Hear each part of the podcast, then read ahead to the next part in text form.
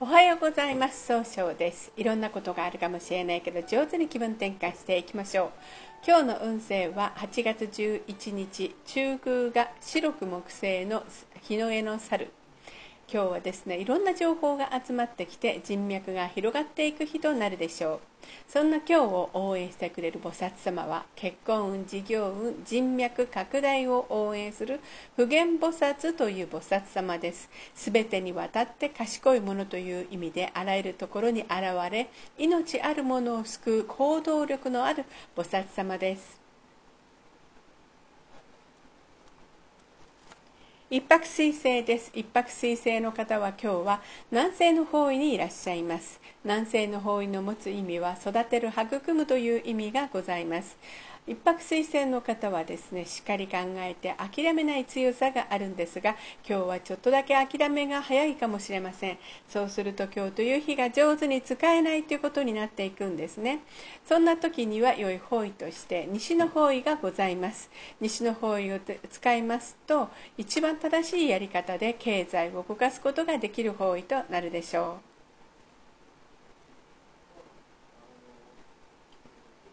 二黒土星です。二黒土星の方は今日は東の方位にいらっしゃいます。東の方位の持つ意味は、早く結果を出すことができるという意味があるんですね。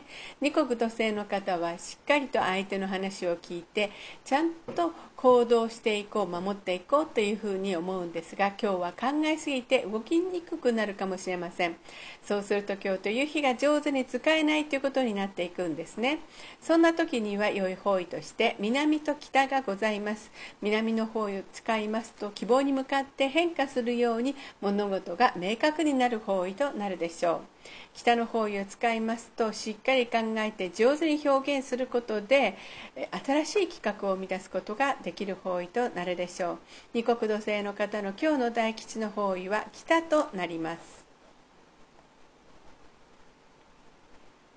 三碧木星です。三碧木星の方は今日は東南の方位にいらっしゃいます。東南の方位の持つ意味は、人脈が拡大できるよという意味があるんですね。三碧木星の方は集中力があって、早く結果を出すことができるんですが、今日は人の意見が気になって、自分で考えることができにくくなるかもしれません。そうすると今日という日が上手に使えないということになっていくんですね。そんな時には良い方位として北と南西がございます。北の方位を使いますと、物事を明確になって新しい企画を生み出すことができる方位となるでしょう。南西の方位を使いますと、冷静に分析することでいい人間関係を育てることができる方位となるでしょう。白く木星です。白く木星の方は今日は中宮にいらっしゃいます。中宮という場所の持つ意味は、自力転換ができるという意味があるんですね。白く木星の方は誰と会ってもすぐ仲良くなって、人脈が拡大するという意味があるんですが、今日はせっかちになってしまうかもしれません。そうすると今日という日が上手に使えないということになっていくんですね。そんな時には良い方位として北と南西がございます。北の方位を使いますと、物事が明確になり、新しい企画を生み出すことができる方位となるでしょう。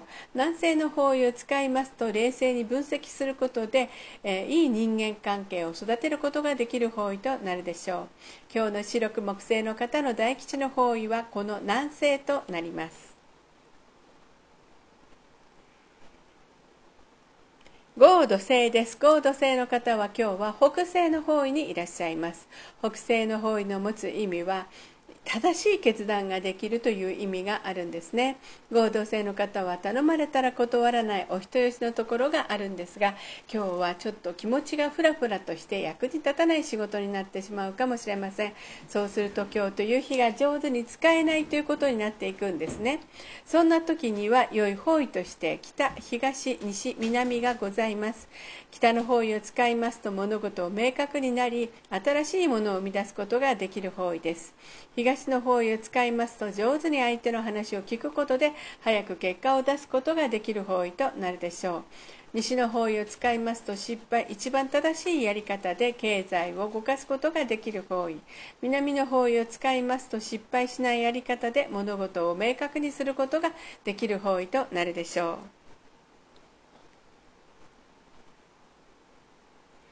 六白金星です。六白金星の方は今日は西の方位にいらっしゃいます。西の方位の持つ意味は経済を動かすことができるという意味があるんですね。六白金星の方はですね、一番正しい決断ができるんですが、今日は優柔不断になってしまうかもしれません。そうすると今日という日が上手に使えないということになっていくんですね。そんな時には良い方位として南西と南がございます。南西の方位を使いますという冷静に分析することでいい人間関係を育てることができる方位です。